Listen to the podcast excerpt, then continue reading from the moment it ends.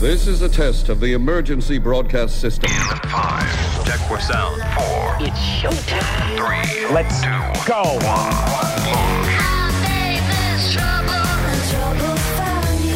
You're listening to the Pro Audio Suite, a program for audio and voiceover professionals.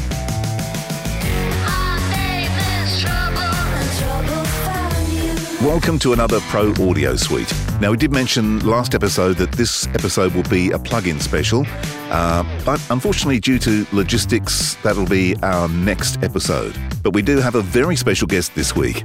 He's a songwriter, musician, producer, engineer. He's worked with a list of names too long to mention, but I will mention the studio Sound City. His 40 plus year career now sees him working from his own studio in Nashville, Tennessee. Uh, the studio is called Palette.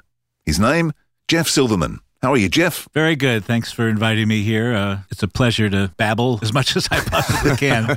Well, that's what we're good at. We will be babbling because we've got we got Robbo in Sydney. G'day, Robbo. G'day. George in Los Angeles. Hello, If George. you're, if you're here to babble, you're in the right place. Yeah, that's right. and we've got Robert in Chicago. Hello. So today we're going to talk about because your career, just to give us a, in fact, I should ask you to explain your career or give us a rundown. But um, you go way back into the seventies in the music industry, and you've dabbled in every side, both sides of the glass, as a as a instrumentalist, singer, songwriter, engineer, producer. You've done the lot. Uh, did I sum it up well? Or oh, please go on. Please go on. You forgot composer for film and TV. Oh, sorry. I did that. I have done many things, and that's what happens when you get older, but uh, we won't say how old. Can I just mention my favorite credit that I found on your website was um, songwriter for the Chipmunks. I did. I, I- did. the residuals weren't too bad. Who am I to complain? Did you have to write them really fast? Yes. well, I, no, they took care of all that. But uh, no, it was good. It was working with the son, Bagdasarian, and his wife, who took over after the father, who created all that. Uh, it was a great experience. Uh, and this was all done at Sound City Studios, which is really where it started. I won't go back too far, but basically, I went out to California in '76, joined up uh, service called Music Contact Service for 25 bucks. That was like uh, a gem that you could go in and find any bands that were looking for guitar players or guitar players looking for bands. And so I signed up and I found this guy, Rick Springfield, and I went, I had no clue who he is. And I went into uh, Tower Records the night before the audition and found a record or two and learned a couple songs and thought, oh, this is pretty good stuff. This is uh, his, I think, Wait for Night album. So we went out and uh, I auditioned and they called me back again. And I think they were impressed that I actually learned one or two of his songs. And uh, I got the gig and it was great because my goal going out to California at that time was to find a recording band and, and get out of the club thing and the lower profile gigs to get into something more highbrow. And this was all my introduction to Sound City Studios and Joe Gottfried and this whole amazing, incredible vibe that was going on during that time that Rick was signed to them. And I sort of got adopted into this family. And they took me in and, uh, let me have any open studio time that was available to basically artist development, which is pretty much of a dead science right now. I mean, it's a dead theory, even though I believe in it. And I try to do that with acts that I produce. And I worked with a guy by the name of Bill Drescher, an amazing engineer who at that time was a house engineer and wanting his break. Rick, in turn, was having a lot of problems, uh, still being cast as teeny bopper. You know, Yep. he did a children's show over in, in the States that brought him over from, I think, Australia, and he just couldn't get unbranded. And uh, so we were always opening up for acts and getting left in the road and one thing after another, bad break after another, bad break. And in the meantime, I kept on recording at Sound City Studios and developing my own writing and producing skills and then even engineering, watching Bill, because he was fabulous on the, all those vintage boards out there. So it was a great college education for me. And then um, Rick and I kept writing together during that time and uh, working on some of his albums that were never released. And um, I am now babbling, but we played some small club out at Montrose for playing half cover songs and half originals, and just because we needed to play. And he came in one day and he said, I need you to help me read for something. I'm going to audition for this soap opera. Next thing I know, he walks in the next day and he says, I got the part. It's General Hospital, and I'm going to have to leave the band. And I went, Damn, you're going to lose that $50 a week gig that we got playing cover songs half the time. At that point, he was signed to RCA, and things were starting to look okay, but nobody really knew if it was going to take off. And before we knew it, he uh, like an overnight success. It was a miracle to watch it. This is after I said no playing in the bands because all they were offering was equal share of live performances and no retainer at all.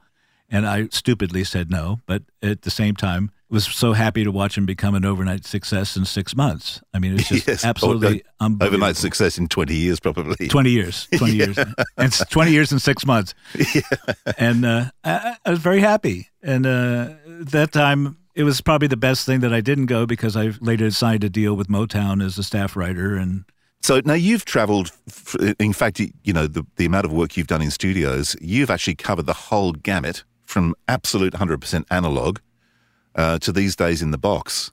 i have So take me back to your first experience of working analog when you had things like a splice block and a razor blade.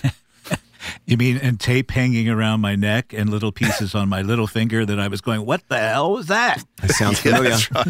Sounds familiar.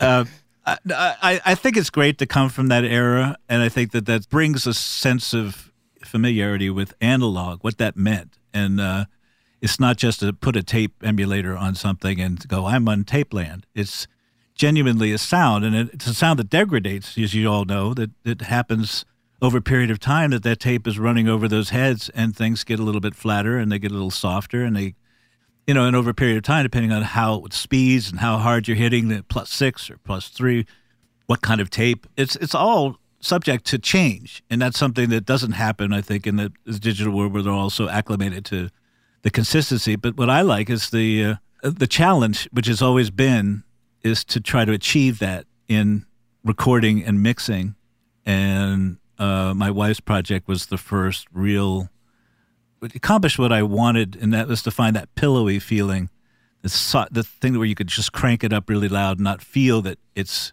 biting your ears and these Yeah. very yeah. Yeah. I'm not a tech tech like many of you are here, but I mean I know what works and I know what sounds great. And uh, since I upgraded into HDX land with the 64 bit, the plugins are better and the sound is better and the the capabilities of achieving, uh, you know, in using a lot of the UA plugins, which I believe are, are just outstanding as far as going towards that traditional, you know, classics that, that give you that sort of outboard sound, but still. The tape is is an animal unto itself that I don't know if anybody will ever really recreate. So I think it's up to us as the engineers to find a way to reproduce it. And the only way I know how to do that is to have experienced it. Do you know what I reckon this is, though? I, that this whole thing about uh, looking back to the way people used to record is because the recordings back then had errors. They were real. The, the timing Exactly. wasn't. The timing was all over the joint. Uh, In fact, I, I heard a really interesting comment the other day. The problem is, if you're a singer, you're the only weak point now because everything else can be fixed, and you can with the vocal. You know, you can change the vocals and stuff. But Melodyne, always, auto tune. Can't create a performance, though, right? Correct. And I and I think that's why people go back because there is it's not just nostalgia, it's also there's something there that's missing now.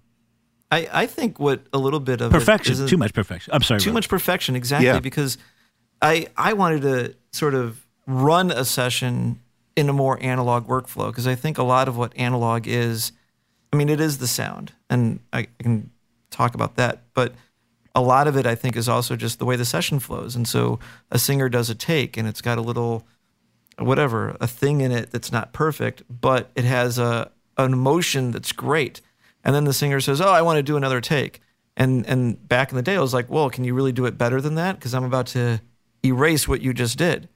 But now people can sit there and overdub and overdub and overdub and pick apart and use a little bit of each take, and so no one's ever finished.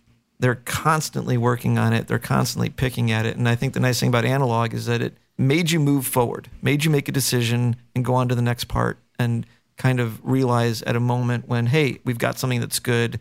Let's go forward instead of just getting too fine tuned with it where you squeeze all the emotion out of it for Yeah, it's perfection. it, it's like being a painter where the paint never dries. Mm-hmm. I, I think And- the words, Oh, wow. the words that come to mind more than anything that were the most spoken words at that time were flat, sharp, early, late. I mean, that's I said that so many times, but the end result is what you're all saying. It's the performance had to win, and it. it I've ta- I've taken projects before we had all this pitch equipment, and uh, for example, God bless his soul, David Cassidy came in the studio one time and he was a he he came up with some really good uh, vocals, but uh, the tuning was a little suspect. So, and I'm being nice.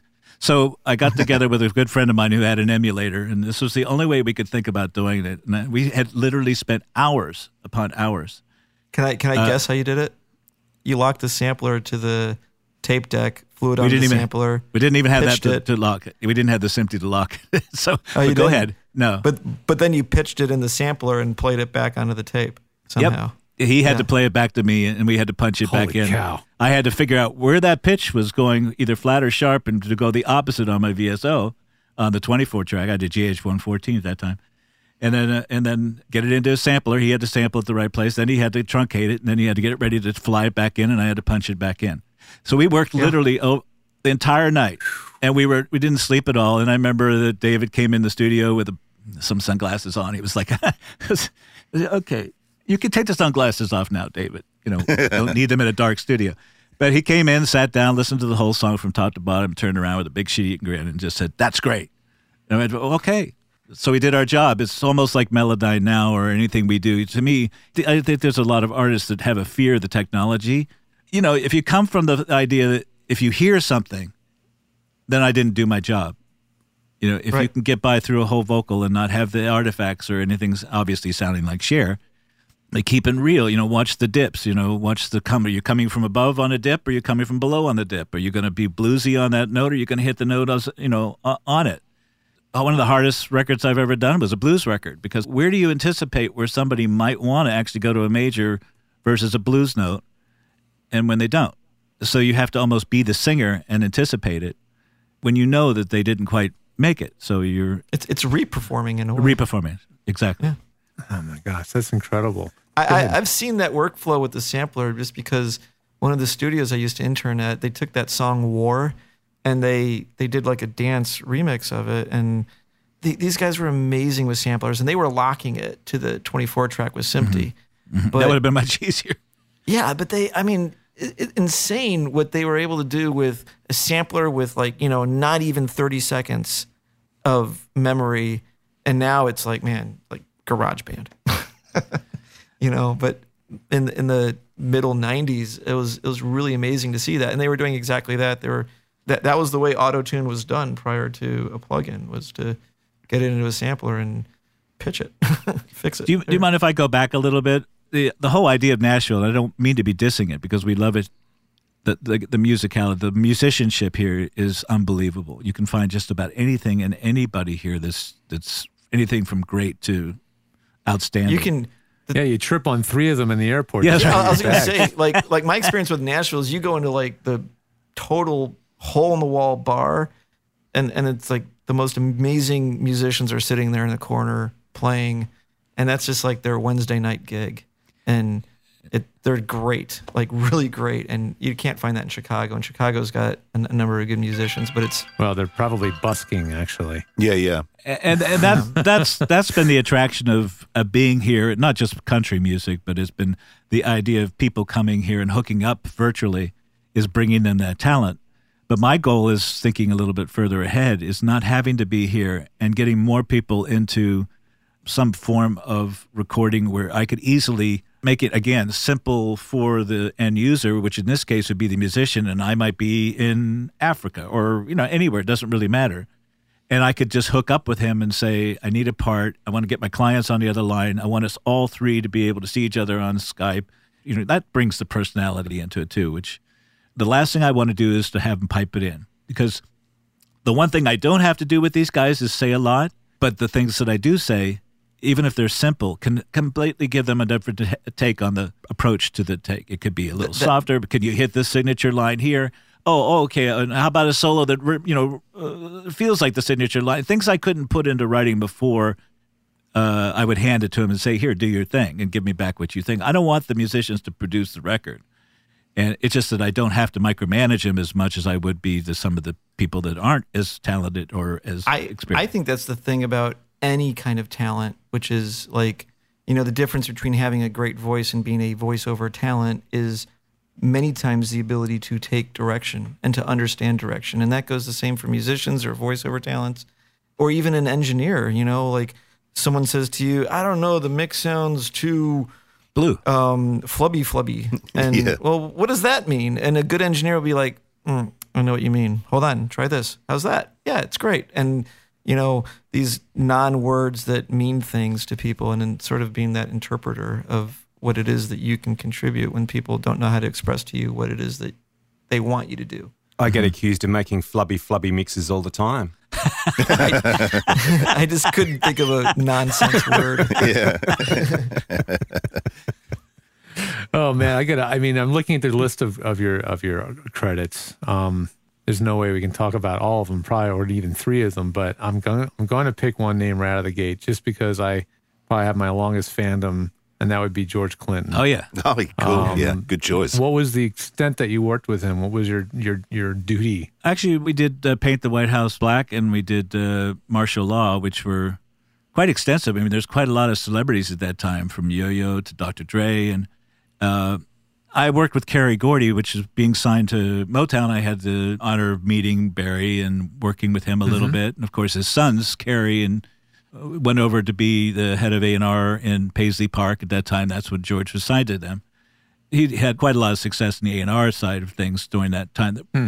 And uh, Kerry always had a, like his father. They're very loyal, and they they get a team together of people, and they keep him. You know, it was really great that he would call me up, and I didn't have the biggest studio in town. I didn't have all the bells and whistles, which helped him too on the budgets, but he came because it was the sound I was getting that he liked, and he liked the room, and he liked the capability. I was always trying to stretch on the end, even from the first CD burner. There was thirty-five dollars a a pop every time you burnt Disc. the CD wrong. Yeah, but you know, it, I was always trying to stay on top as much as I could, as much as I could afford, which he really aspired to. But he liked the musicality, so. George came in and he knew this was not a, lo- a high profile scenario, and he came in with the best of attitudes. Kerry was always great at bringing that in the studio as well, making sure everybody was feeling great. But I really had a lot of admiration for George Clinton. Very smart man. I mean, I just found him to be very understated. You know, you could easily take him as mm-hmm. being somebody like what, and I, I found mm-hmm. him to be extremely intellectual and uh, very respectful. Everybody that came around his crew was very respectful because at that point it was in my home. We, you know, it was in a home premise, although it was out in a, in a 500 square foot, you know, reconverted garage area. It still was, you mm-hmm. know, it. They treated it like it was a, a great place for them to be creative at, and were you uh, working as engineer on that project? I was, yeah. producer. No, it was engineer mixing. Um, it did master at that time. They had it mastered somewhere else, but I didn't have the plugins for that kind of thing either. Mm-hmm. I remember working with Bernie Grundman, who was the, the guy at that time. And uh, I remember going in and saying, Bernie, can I get a deal? And he kind of laughed at me and he went, uh, Well, I can't give you a deal, but what I could do is I can tell you how to save money by coming into my studio, being prepared with a two track, a half inch master. I'll edit it up and do these, t- put these tones here, do this here. And I always had much respect for, for him on that. But that was my go to guy for mastering at that That's point cool. until he taught me basically to be more independent and start being more active in just understanding the process. I wouldn't say he was a mentor, but I certainly admired his work, and he he certainly ta- taught me how to do the same thing with other people. I can sort of maintain a sort of a price, but t- tell people how to save as much as they possibly can in the process, which I try to do for all my clients because nobody has deep pockets. That's a that's a great way the- to say to someone who's like everyone's always asking for a deal. It's like, oh, I can't give you a deal, but I can show you how to get the most out of this whole process. That's a was wonderful. I, I think that's a wonderful way to uh, uh, approach that. it gave me much respect for him as well. I think. Yeah. You've obviously learned a bit from um, from the people that you've worked with. Is there something that you use regularly still? That's a good question. Um, I've just been following my instincts so much; it's hard to tell where where the influences come from and where you sit down and you just trust that voice in the back of your mind. It says it's okay to get out of the chair now, and that that's always something that Robert knows. I'm I'm up sometimes in six o'clock, seven o'clock in the morning, and sending out this weird email going help, and, and he actually answers it sometimes, which is really weird. But uh, Right, right. Who's, that's who's a good. weirder, That's a, you or me. well, I think both at this point. I think. well, I mean, I'd like to keep my marriage together as well, so I've got to sort of allocate my prime time when she comes home and to her, and and then that puts me into two shifts. So it's okay. I I, I don't mind working late. late. There's less distractions, and I can really focus, and it's all focus work, and it's all vibe. But I wish I could answer that question more directly. But uh, Uh, there are so many people going back to Bill Drescher and watching him work, and and things that I learned from just watching, sitting back into really great environments like Sound City, and I keep coming back to that, but that was my training ground. That was my college education, and the rest of it, I think, like anything else, uh, it's not what you necessarily learn as much as what you take and you make yours. You just mm-hmm. kind of culminate. I think the Beatles were really good at. I don't want to compare myself to the Beatles, but I remember them saying that they were influences of other people. You know, so many different things. They were, you know, Preston, and they, they they would really admire the people around them that gave them their their sound, but how they regurgitated and put it out was really their original one of a kind sound. So I I would hope that maybe one day somebody I would have a signature that would be something that you would go that's Silverman sound, but I don't think that's it as much as I try to keep a level of consistency no matter what I do of uh, of sonic integrity, and always try to figure that every mix that I sit down with, I don't necessarily want it to do the same way. I have a certain basic way I like to start, but I don't necessarily want to always do the same thing. It's boring, and if I get bored, I, the mix is going to sound bored, or it's going to sound like I'm cutting corners. And I, I try to make that my sort of mantra is that everything sort of you, you sit down with is a new challenge. It's sort of a new way to look forward a little bit into something you haven't done before, or a new way to. I mean, this is no different than what Robert did for uh, the, the Source Connect plugs. It just had to be something that was in a different way and had to take a different way of looking at it and figuring. And that's why, to me, it was worth sitting with him and uh, just watching this amazing thing happen where I was trying to st- learn at the same time, he was willing to adjust to the user friendly aspect, which Well, was I- really I, important. I think, I think there's probably an aspect of it which is like every engineer probably learns something from every production they do, and every band that works with every new engineer and producer also learns something. The whole process is a learning process, and Yes. if anybody walks in with "I've got nothing to learn," then that's the beginning of things going nowhere. Of Right. you know what I mean? It's like Absolutely. having an open mind about the whole thing and always striving for whatever it is. And, You know, it's like if if if, if I thought that I know exactly what you want, Jeff, and here's how it's done, you would have had the first setup that I suggested, and then you wouldn't be very happy. And it's listening to you, and then vice versa. And same thing goes with musicians or you know, like productions, is everything. Everyone has to listen to each other, and then try to kind of hear where there's room for improvement. What year, out of the, just a question from left field, what year were you at Sound City? Because um, that's since closed and I think is reopened. Is that correct? I think you're right about that. I I was out there in 76 when I joined Rick Springfield. And of course, I think it was really a lot of time spent between 78 and 80 uh, on my own stuff. Because I'm, I'm just trying to get my dates in order, but I've got a f- feeling that Fleetwood Mac were recording Yes, there around that time. Absolutely. So was Tom Petty.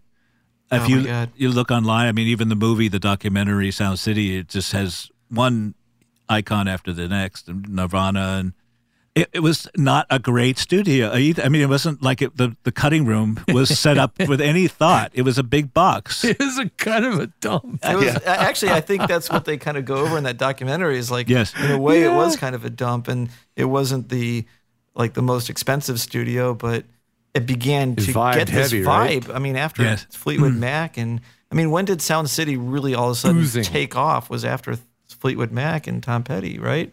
A little Well bit. then, well then, uh, To- uh, Keith Olsen then had his studio. I think I can't remember the name of it. Something Midnight, something. But he he sort of continued the Whitesnake and all kinds of other big bands were coming through there too through his studio. But they all kept it in the same facility.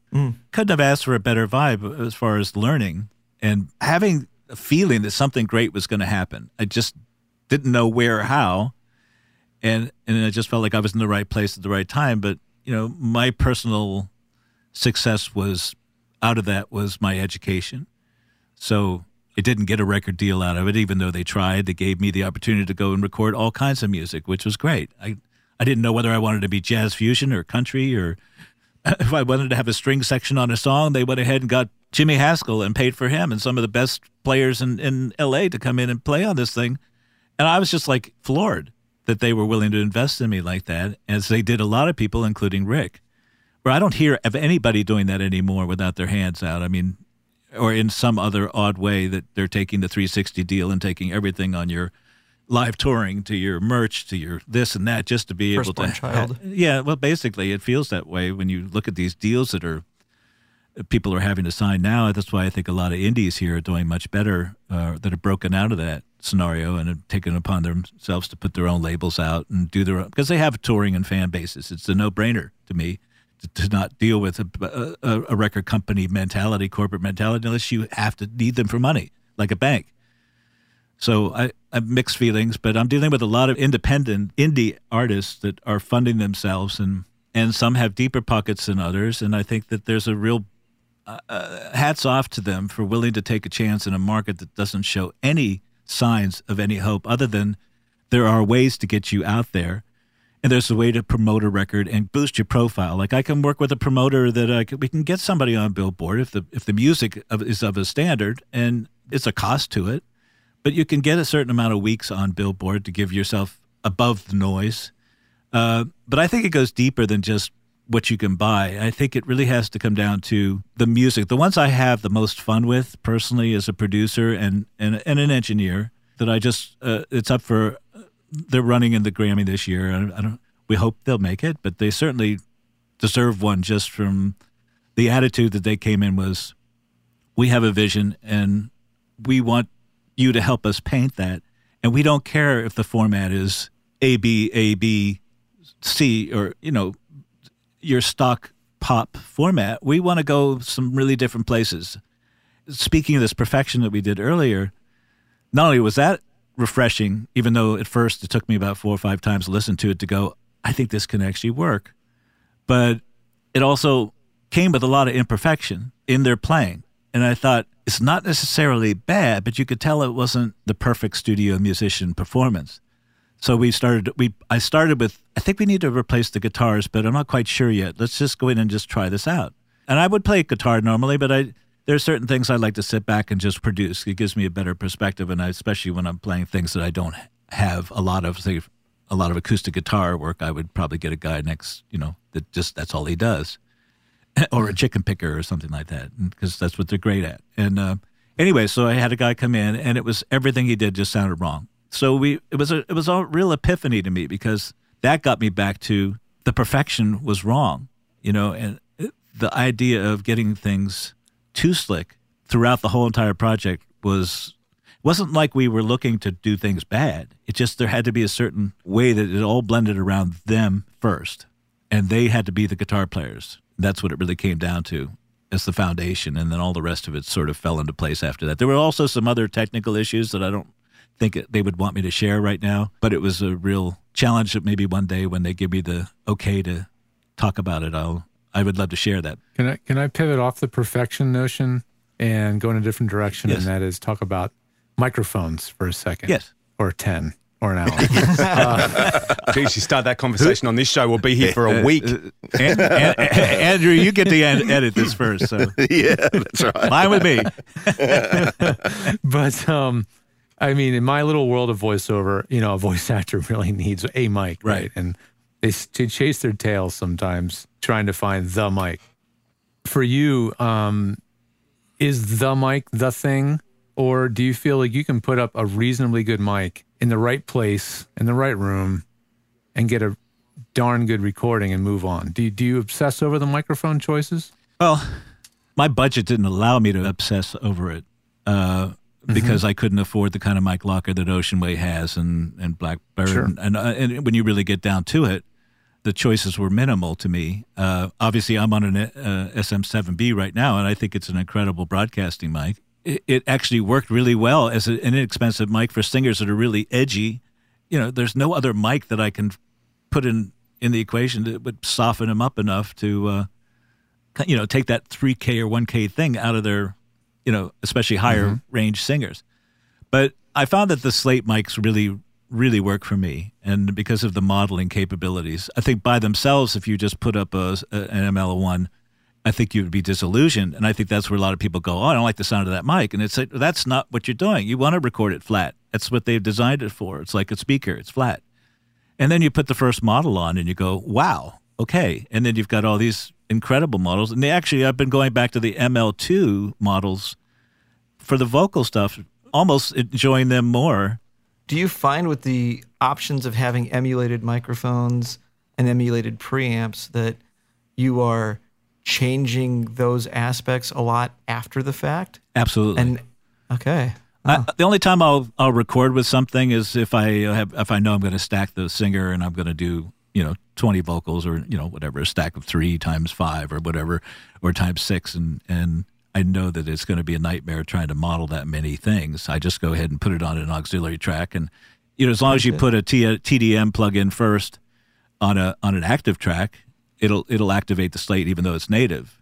Where mm-hmm. most won't, most plugins don't work that way, from my my understanding. At least I don't think. You basically print the the, the process. Yeah, I put that it. plug-in as you print yes, it. I put it on an aux if I'm doing multiple ones, or I'll just put it on a some guess you would call some, it- some TDM plugin just Yeah. to take the space. Yeah. and then it activates the slate, so I can use that whole rack, and I don't. The singers don't hear any problems as long as I'm down around 128. Right, with the latency. Mm-hmm. Sure. Yeah, Saves you all the processing after the fact of bogging down your system or having to go through the time of printing all that stuff. correct. Later, On- when yeah. it's on the aux, yeah. Right. And then in- then it bus busing to 20 tracks or 30 tracks or whatever I want. It does have you have to be careful like anything else like you would know. You don't want to use too much of it because if you commit uh, anything like compression, which I try not doing, I try to have the compressors and all that stuff can be on the regular tracks after recording. But I try to get a nice model that's not too over the top because you can saturate them, especially with the ML2s. They give you a proximity fader, and I think it's really great because I actually wish they put those proximities on the ML1s because they actually really feel like you're you're closer and further away from the microphone where the other ones. I'm not quite sure what they're doing. I think it's like a tube saturation like the old uh, Antares had a tube saturator mic modeler or something like that. W- sort and, of. Antares had, had had mic modeler, but it was single ended, so they they claimed to like turn any mic into another mic, but you didn't have to start with a fixed mic in the first place. I think it was it was a little bit dubious the way it was presented. I think it's it's kind of funny because there's been a lot of the mic emulation and preamp emulation happening for years, and it seems like in the last two years, maybe at the most three, a lot of the preamp and mic emulation stuff has really sort of come into its own. You got a couple plugins from UA.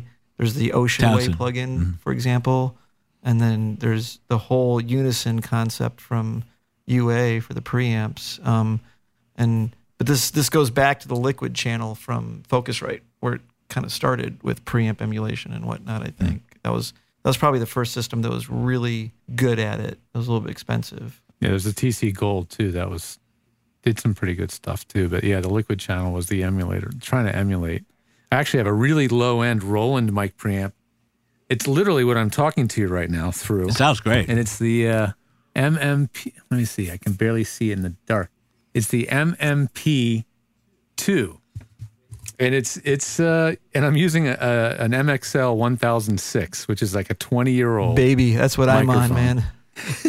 It's so funny. Hundred dollar mic. Robert and I We, we love have these like things because you can throw them in a backpack and not care about it because it's a hundred dollar mic, but yet I know. it sounds it's a it's like the It's like this mic was the mic that broke that hundred dollar large diaphragm condenser barrier. Where I, I mean, when it came out, I shit you not, the thing came out. I bought like five of them, and and Mm-hmm. since then, actually, I had um, Beesneez in Australia modify one and make a wonderful tube mic out of one of them and stuff. But yeah, they're crazy good mics for the budget.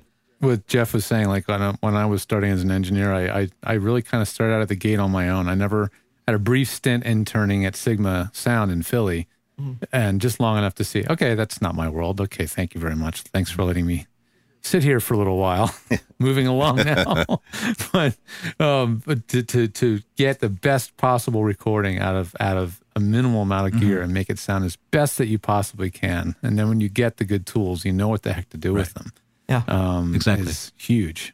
Have you played with the Townsend Labs? I uh, I recommended that to uh, Ravis and Cole, which is the act I was telling you about. I gave him two choices. I said I'm investing in two of the Slate ML ones because I wanted the ability to have true stereo, and I didn't particularly like the idea that it was in one microphone. And they had a price at that point that was very reasonable for fifty. I think it was a Black Friday thing with the Yeah. mic pre's, and both were fifteen hundred bucks.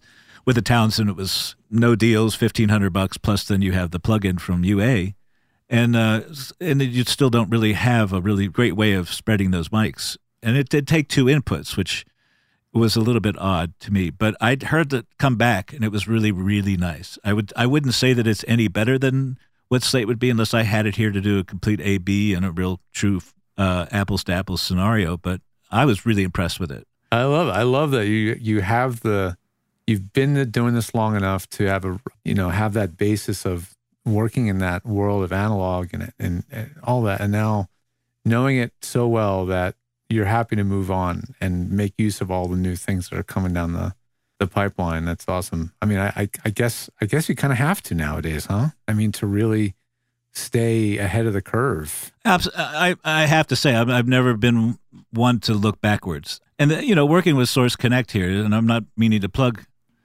But I am Oh, because you please really uh, all are just inc- well, no. I mean that's why we. I mean Robert's been incredible working on this setup that I've been trying to do for many years, is to bring people together through virtual recording.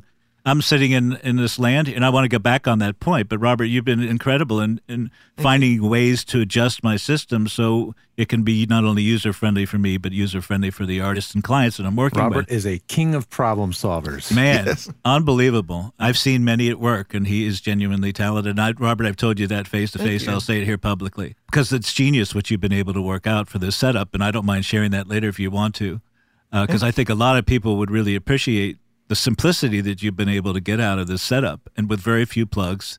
Because we watched the budget, you know, I, I came from Nicecast, which was, if anybody knows about Rogue, I think it's Rogula or Rogue. Ro- Rogue, Amoeba? Yeah, Rogue I can, I can I can kind of fill in some gaps here Please, real quick. please. Yeah, so so basically the setup I did for Jeff was based on his need to basically work remotely with his clients and in a number of different modes. Maybe he's um, mixing, and so they're just needing to sort of be a fly on the wall in the mix session and make their comments. Or he's overdubbing and with a musician in Nashville, but the songwriter or the band is still remote, and so they want to be a fly on the wall in that overdub session um, and things like that. It's not so much of a Source Connect standard pro thing where it's two people recording from one system to the other. It's more of a monitoring setup, and that's where Source Live is the better tool.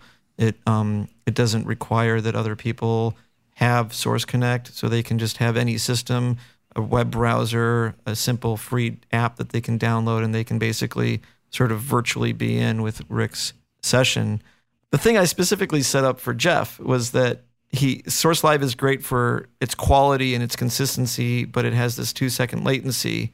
And so to provide him a hybrid setup where he has a very low latency, fairly high quality connection, which we're doing through Source Connect now, or a very high quality, but again, high latency connection through Source Live.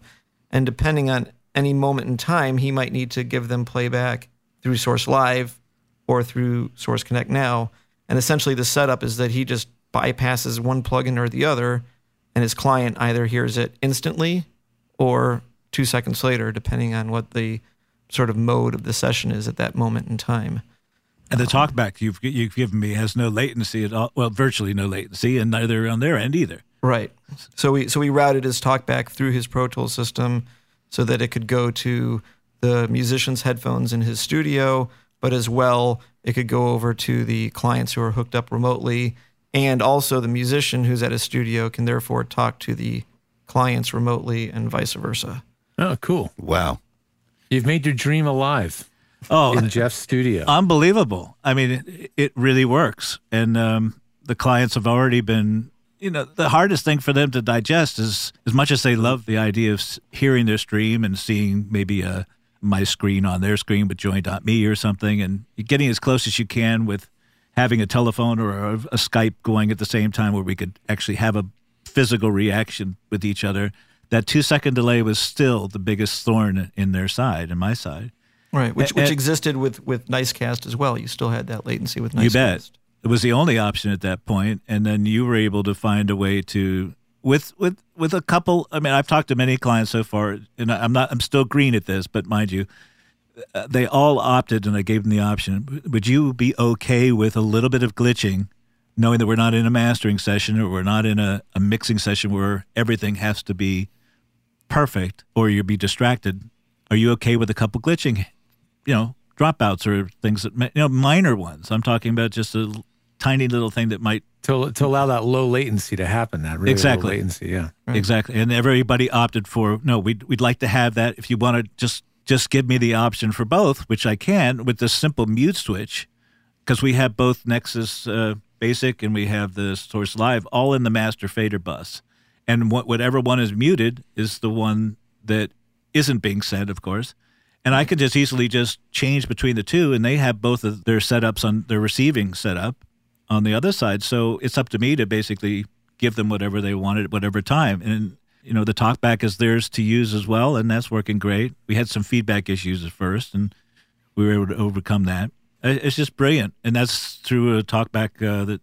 Again, there were a couple different scenarios that kept coming. It was like uh, I don't want to get political, but I kept using the example, sort of like Obamacare. It's like every time you looked at one avenue of of, of making out, you got hit with a brick wall. It just something stopped us from going the whole way to something that was great.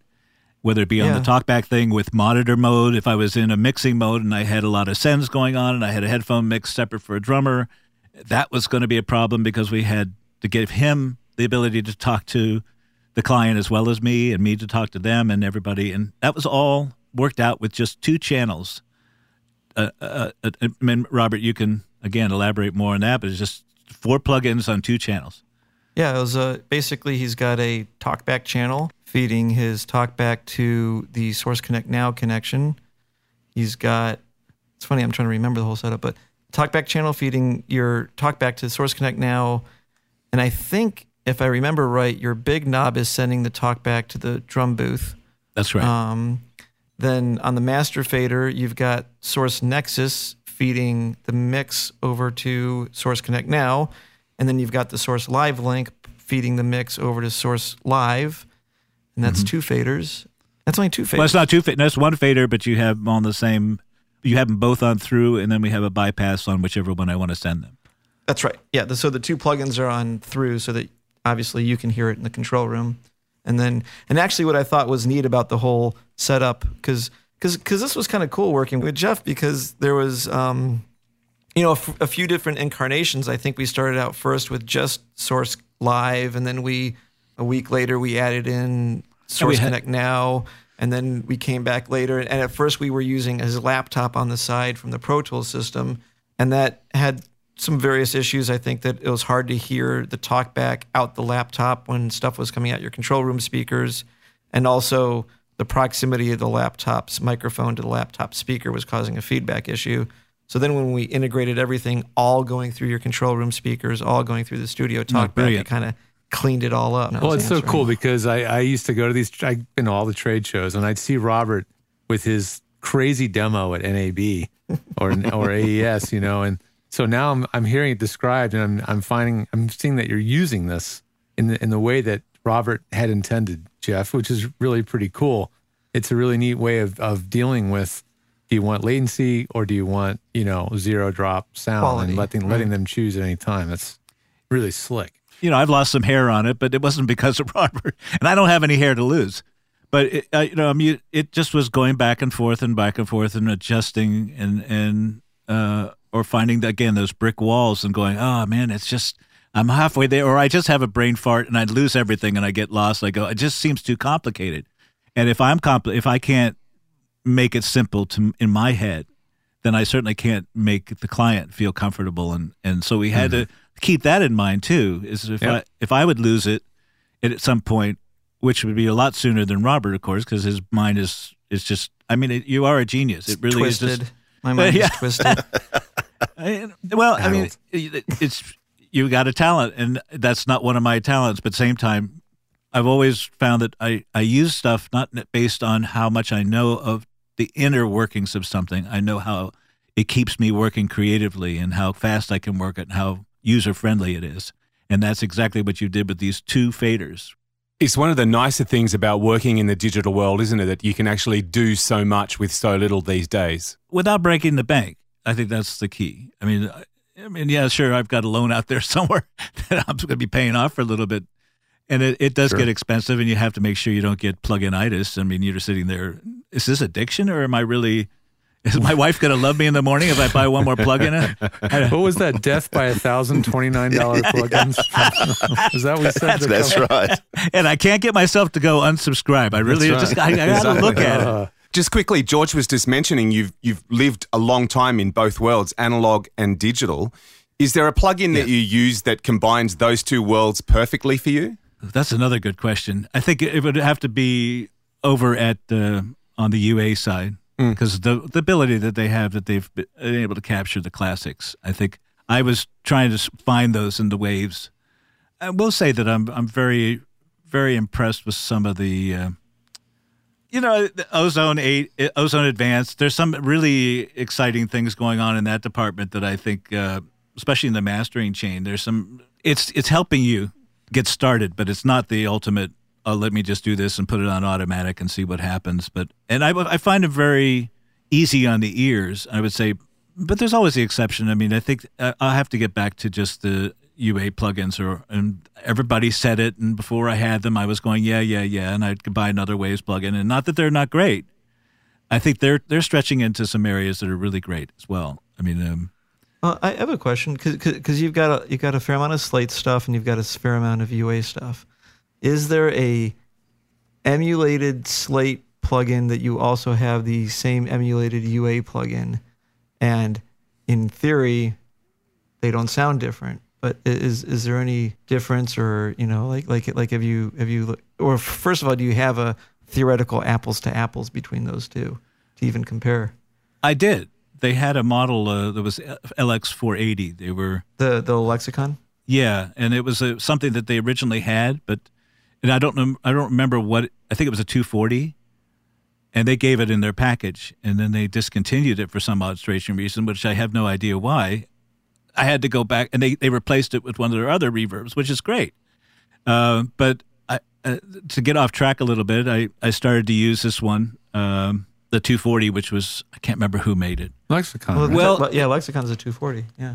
but I'm trying to think of the, the company that made it was Relab, and Oh uh, yeah, yeah. Oh. So I'm sitting here. This is almost a. It took me a year to figure out, but occasionally I would use two of those. And by the way, I couldn't tell any difference between the two. The problem is I couldn't use any of my presets between the Slate and and then the the the Relab 240. But those were really supposedly the same exact plugin. But their plugin, if you if anybody's out there and uses two of those suckers at the same time and they have an HD system, you're in for trouble because you're going to have plug-in compensation delays happening at weird, mysterious times. And it took me forever to track it down. That somehow or another you take one of those two reverbs out of your chain, and the only way you can find these things is on bounces, or you can all of a sudden you'll be playing your mix and uh, plug-in compensation. If you move a track, your whole plug-in compensation goes wacky. It literally is not anything you can reset. It literally the whole thing is just turned into a nightmare. Um, but not helpful at all. So I ended up just getting the 480 through UA, and I. I, once I found this problem, thanks to the guys over at uh, Digi, they even had me on a beta test on their Pro Tools rig because we couldn't figure out what was going on, and, and they went through all this typical. Yes, it's you know, trash your plugin, trash your prefs. I mean, yes, okay, been there a thousand times. Let's go further than that. well, let's deactivate each plugin. We've done that a million times. I don't want to do that again. So, Right. and uh, they found a guy just like you, Robert. It just he just didn't give up, and he kept saying, "Well, try this, try that." And finally, we s- we narrowed it down to that it was two reverbs on my. I have a way I set up. I usually bring in the same or some similar chain of effects on each session that I have. So I've got a good starting point. I change them around from there, and it happened to be in one of my mm-hmm. templates. And it just took forever to figure out that it wasn't one; it was two of those plugins running in the same Wow. session. So I just thought I'd share that in case there's any other engineers out there that are sitting in that same scenario. I bet someone's just gone, Hallelujah! Nobody. Been yeah. tried, yes. And you can PayPal. that's right. Silverman. Rick Silverman, yes, Rick Silverman. Yes. Sorry. Yeah, Rick Silverman. Yeah, that's exactly right. You get to make a new PayPal address just for this. Yeah, that's right. Um, I, I would. what's it? What's sorry, go ahead. What's a go-to pre uh, pre emulator in, in Universal? Do you have just do you have favorites for certain scenarios, or do you just land on certain ones that you just just love and As far as a bike pre or just a pre to go in. yeah? You know, I don't. I don't use anything. I don't. I, I just Yeah. find that it the less is less is more. I have the Neve. I have the SSL. I've got a couple things that are Mm-hmm. really. uh, I've used them, and I, I always find I'm okay with a little bit less is more just going in. Let that slate be the slate. I get trying to let Yeah. it be as flat as possible and not colored, and then that way I can really. If- it, it tends to react more on the on the plugins when it's flatter than when I've added more stuff to it. If that makes sense. Go ahead. I'm sorry. If if you um if, if you've got a singer and you're and you're um you know overdubbing, you don't print your effects. Um, No. But do you put, for instance, especially compression on the singer's monitor, so that they kind of feel it and sing You bet. into it and lean into the mic and certain, or or do you leave it completely flat for them? No, I, I I'll, on the playback I'll definitely punch it up for them because I have nothing to lose. It's it can go anywhere, and, and they sing completely different. They'll, if they're they'll- singing they'll- into a compressor. Mhm. Yeah. yeah, they'll get different. The air comes out differently. They hear themselves, and I could just watch the attitude change when I put like a. So, so you were saying, do you put the UAD system in UAD monitor mode and then monitor for the talent? I'm not actually. so they can hear. The I'm not actually- He, he's using a Focusrite, so he just has like the UA um, Oh, gotcha. accelerators. I opted against the UA. That was going to be my first choice for the for the fact that I wanted the UA plugins, but then I was going to be restricted to Thunderbolt, and then I was only going to have right. as you know, less tracks, and I felt I, I, I opted for the two cards, HDX cards, because it's not like I do a lot of uh, sessions that are over 240 or whatever it is tracks, but just to have the option of 500 gave me a little bit more mixing. Well, if you're using the Townsend, you would because you'd have like double for every track, right? That's true. That's true. But I do like. By the way, I don't know if anybody does this. I really like recording this uh, vocal in stereo. I don't know. It's just like du- duplicating a track, but there's just something about the meat and potatoes of having a stereo. What, what, what's Uh. your stereo mic setup for a vocalist? Is it like two two mics, a little like maybe six inches or a foot apart, with the vocalist in the middle? No, I, I Or- actually it's just really just having a mono aux and going into a stereo track. It Oh, gives me a little bit more headroom, Really? and I just find that the playback gives me a little bit more that I can keep that vocal on top. Sort of duplicating a vocal track, a simple mono track, and just duplicating it with the same, you know. But that then you get into dual plugins unless you make it into a stereo track. But I, I just think that and bass are the two things that I really enjoy. You know, mono in and stereo record. What, what, do, what does It's that kind do? of I'm curious because as, as a, someone who just sells their voice, what is it doing? Do you think going making a stereo track? I think you all probably could, especially uh, probably could come up with a better technical term. But what it just gives me more amplitude on the. Uh, I, I get a lower signal, so I'm not hitting as hard, and then I can easily jack that up for some reason or another. It uh, it always seems to give me that much more ammo on on Oh, a placement. I think I get it because you can record at 6 dB lower, it def- and def- then they it they- defaults to that. I think. right, and they stack together so you can record with more But headroom. Yes. but you've got it panned out left Something and like that. right. Perfect. Yes. Yeah, yeah. Right. I, it, it's kind of funny because I've seen some, and it's a really cool effect when you do it. But um, imagine two cardioid mics, shoulder width apart, singer right between them. And so now you tell the singer not to move, but of course they do. Okay.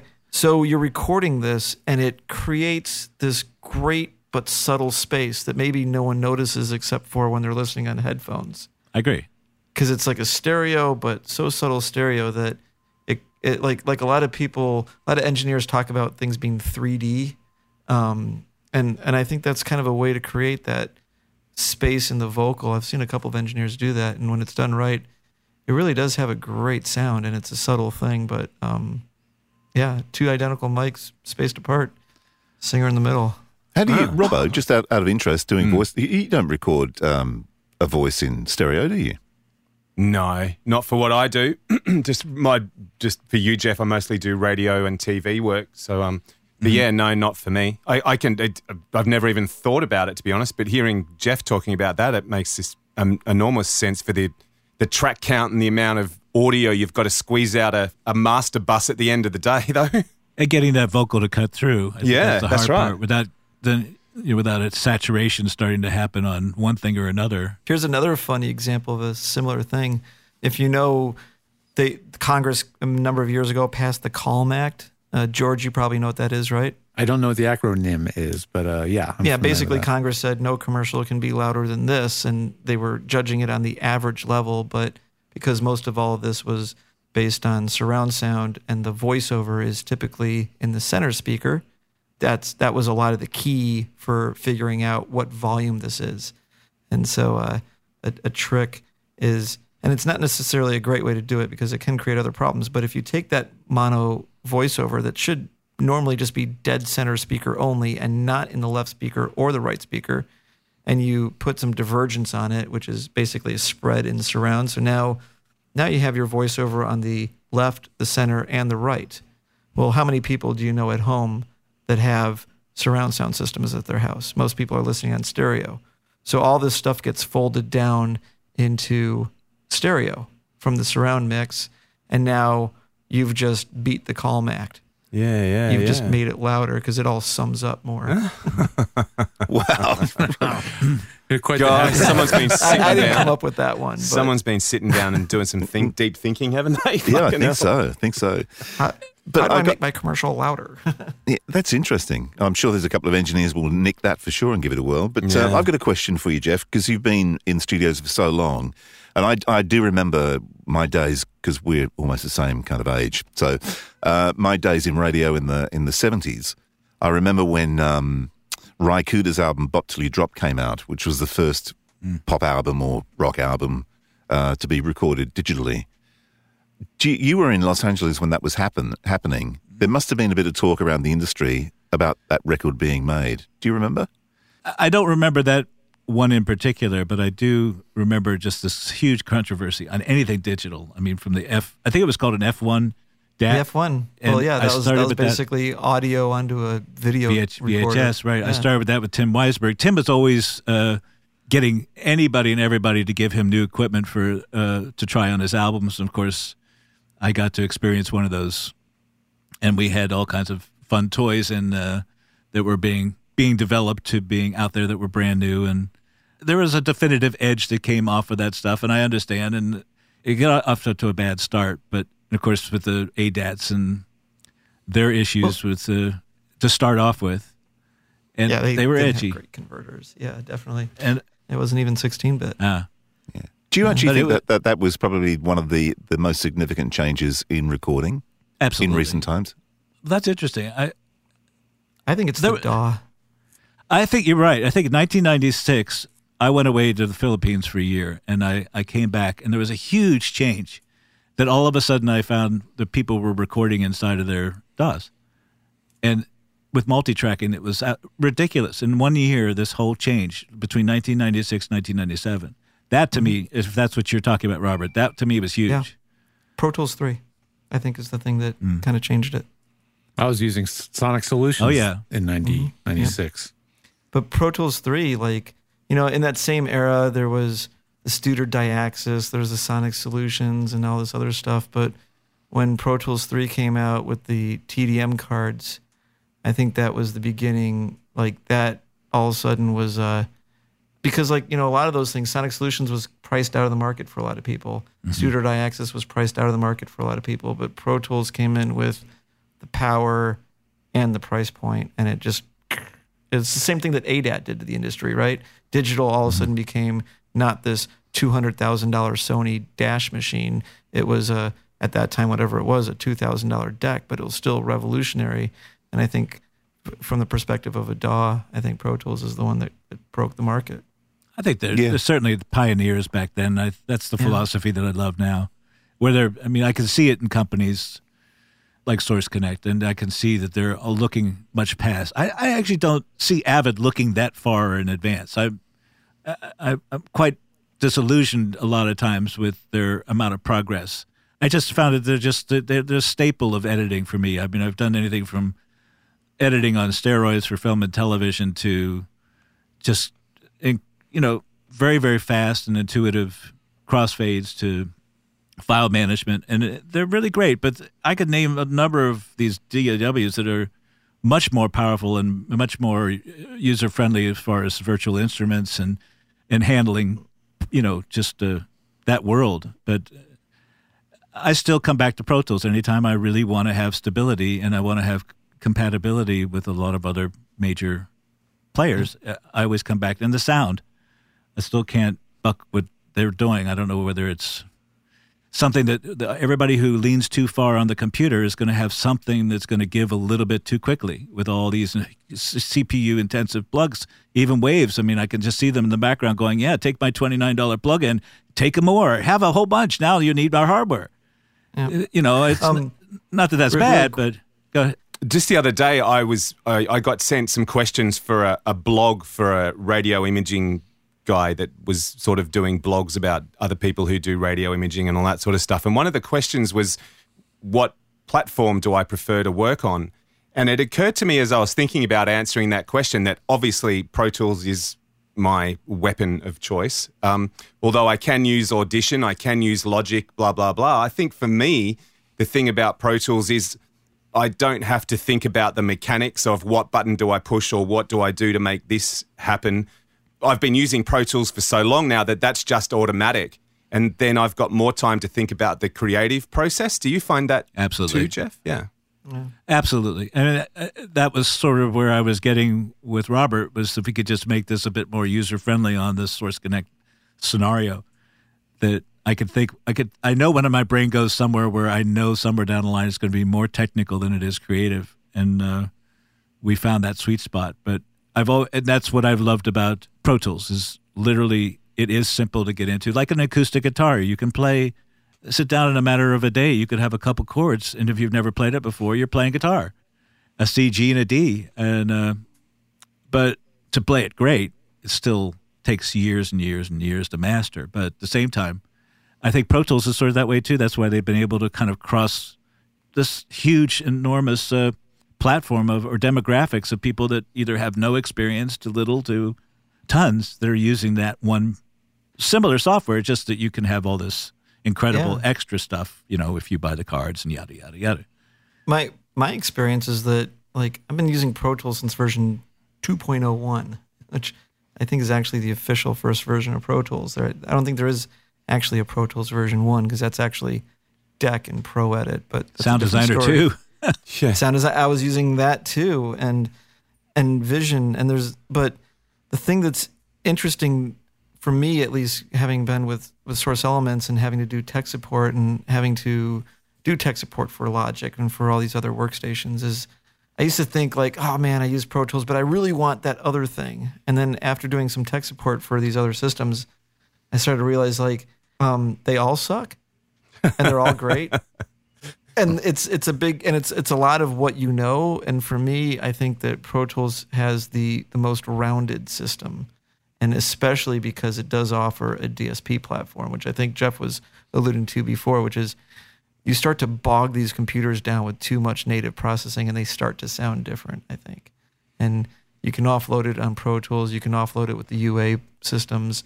And that keeps the computer running a little bit lighter and everything's more predictable and consistent and fewer crashes. And i think that's been one of the biggest powers of pro tools is that they've got this really kick-ass dsp platform. And and only in the last couple of years really have you know ua and and some other companies come up with offloaded dsp systems that have um, and that combined with obviously the computers getting more powerful. But then now that Pro Tools has whatever the hell it is, I'm not sure how old I am, that many years of entrenched workflow, now you also not only have to battle the effectiveness that the system is, but also just the motor memory that every engineer has, and they know how they work and they know how they want to work, and so you can't be retrained. And so that's what every all, all these other DAWs have this uphill battle with is that not only do they have to make it better, but they have to get into the brain of the engineers and the people who use it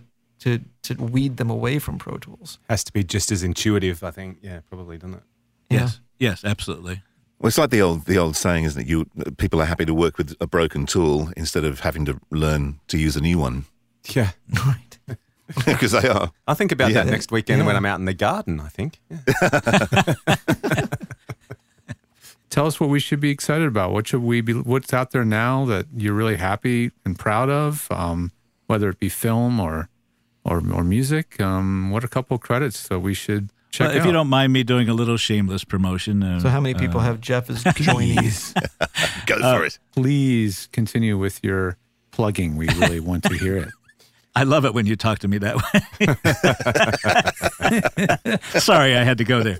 Uh, uh, I just like to do a little shameless promotion and just give uh, my websites. And there's a lot of information up there as far as the acts, the most recent acts that I'm working with. A couple that I can tell you offhand are Rick Springfield on his latest uh, Snake King album. Which is Uh, really good, also- by the way. I've listened to it. Uh, It's great.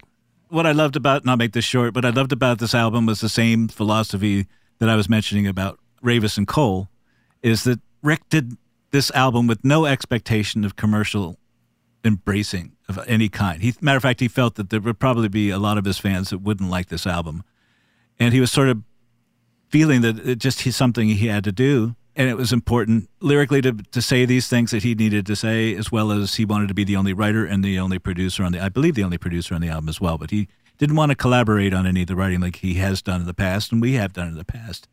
And I just kind of went, you know, I think this is great. He's kind of going somewhere where he's never been. He wants to keep it fresh. He wants to keep it, you know, interesting to him, and therefore, hopefully, the crowd will pick up. And I think they have.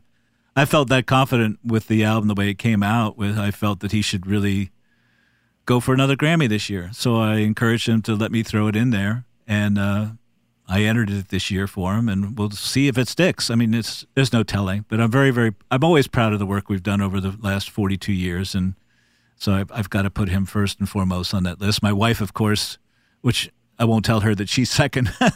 Just kind of edit that out. no way. But my wife, uh, Deborah Lynn, who I'm very proud about, as we have a, a we're trying as well to to come up with a new formula, and we've did a folk American, and we're talking so about the left out. analog world, and we're talking about all these things that relate to simplicity and not perfection, and but you know without perfection, but at the same time very musical, leaving air in the tracks, getting that pillowy sound. Her Cold Wind Blows album, which was the last release, did that for me, and it was sort of an epiphany with the mixing end as well. It was a good combination of marriage between the way we we kept everything simple on the production, and we kept everything very basic on the on the mixing end of things. So, but there was something that we just weren't reaching above the noise, and she's got Irish roots. So this this this project, we decided to go ahead and and infiltrate something that's very much part of the bluegrass roots and the country and the folk and Americana roots that she's got, and that's the Irish sort of traditional music that bluegrass or the old style music to, to the bluegrass came from. So this song that we did uh, wrote together called uh, "Pull Me Down," we actually had the Maids of Mitchelstown uh, embedded, sort of infused, for lack of better words, into this song. This plays a major role in throughout sort of reoccurring hook. We're going to be doing a combination of uh, old Irish and old sort of Appalachian traditional songs with incorporated in either inside of some of the original songs or by themselves just original arrangements. So I'd love to play you that particular one. Yeah, that's The- great. You can find sort of pointers to go to it from my palettemusic.net site. That's P A L E T T E music.net. And uh, there's several projects that I'm you'll see on the front page. I didn't waste any time or make it hard for anybody to get to and there a lot of them are some of the most current ones. I can't let you go And- without telling you about the massive influence you must have had on my youth growing up because flicking around that website a minute ago and noticed one of your TV credits is TJ Hooker. One of my favorite shows when I was a kid. How much did you have to do with that? Oh, I had a song that actually I recorded at Sound City called Love and Eyes. and they, they put it in one of the shows. So uh, I loved really TJ have- Hooker as a kid. Oh, well, I thought you were going to tell me you'd done the theme music or something. I was going to I was going to be on the floor bowing down. You're my hero. You're my hero. not in this life, but I'll, I'll, I'll, there's still time. There's still time. Give me time. I'm not on that side of the grass yet. Until then, I'm still working my butt off. And I, there's what- I, have got a oh, quick No, question before you go on with the, the other stuff. I want to ask you just about the Rick Springfield record, and I started listening Sure. to it, the new one. Who's playing? Is that Charlie Musselwhite playing harmonica? Uh, you know, I've got it on the credits here. Let me. I, it's the guy who originally played on Bop Till You Drop. Speaking of which, Oh, I- really? That, that's bizarre. uh, and so it's the original guy that he's used a long time ago. Great, great player. Yeah, yeah, fantastic. Uh, the other website, not to get back to me again, but No, back to you, Uh, please. the virtual studio networks virtualstudio.networks.com, just like it sounds, virtualstudio.networks.com. It shows some different videos of me blabbing. It does show the process and how I've been working with people all around the world and and how this is going to play a huge role, as you can see with Source Connect or Source Elements, in making this even better. Is that virtualstudionetwork.com? Yes. Network net, networks All right. with an S. Networks.com. I think I, th- I think if it's it's interesting though, Jeff, just to finish up, um, Sure. what you're what you're talking about, uh, you know, with you know people virtually listening in and, and, and sort of remote contributors from all over the world.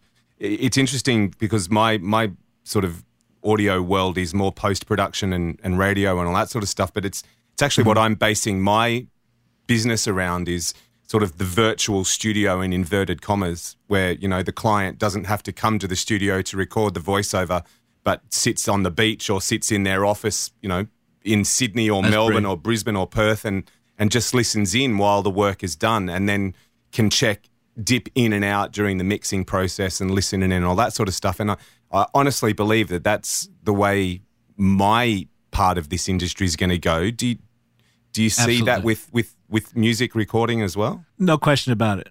It uh, Cubase has already sort of tapped into that, but nobody that I know has ever been able to make that work. But there, there are people that are on the concept. I mean, by the way, this the quality that's coming back from everybody is super.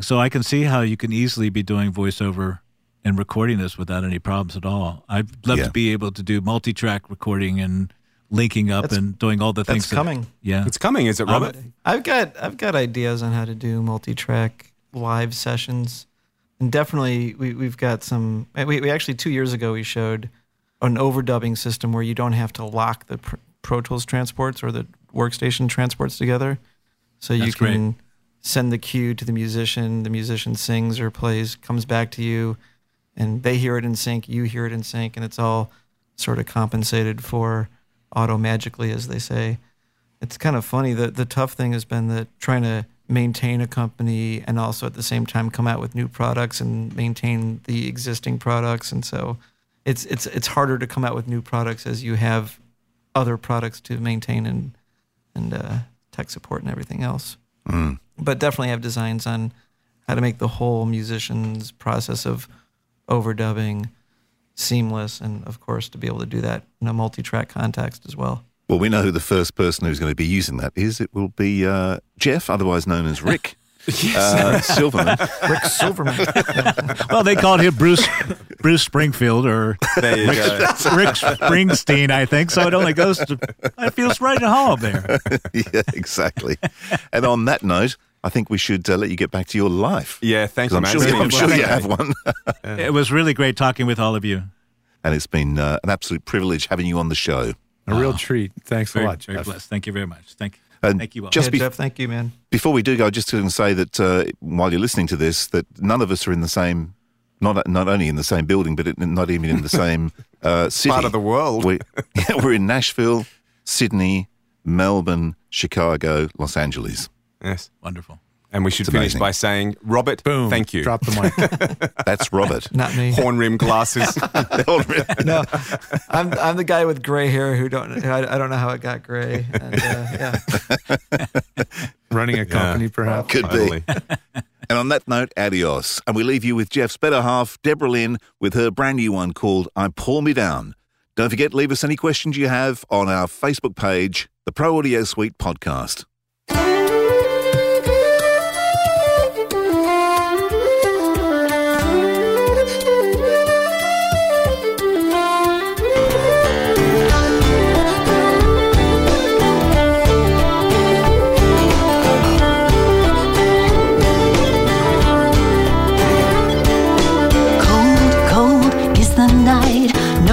No stars, blue midnight. Shadows dancing on the wall.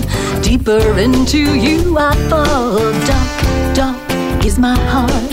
Broken, too afraid to start. To love again, to twist and bend. Believe forever has no end. I try to find my way, but I just pull me down.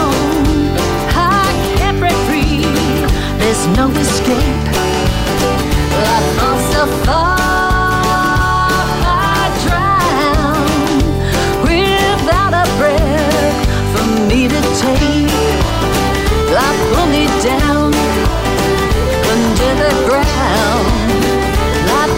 Down. Gray, gray are my days. Let this candle light my way. Like the darkness, calm my fears. Hold me till they disappear. There's no one for you but me. But I can't let myself believe. I can't run and I can't hide. When what I fear is here inside. I try to find my way, but I just pull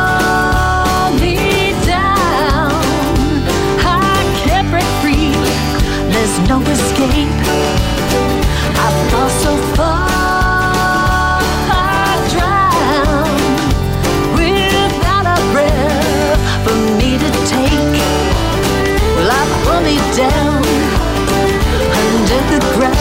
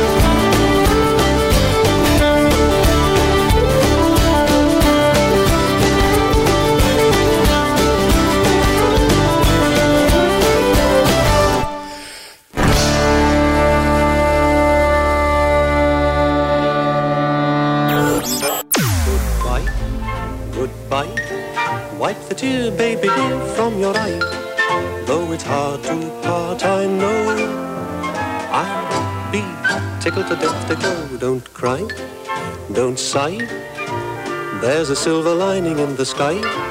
Bonsoir, old thing, cheerio, chin chin, na poo.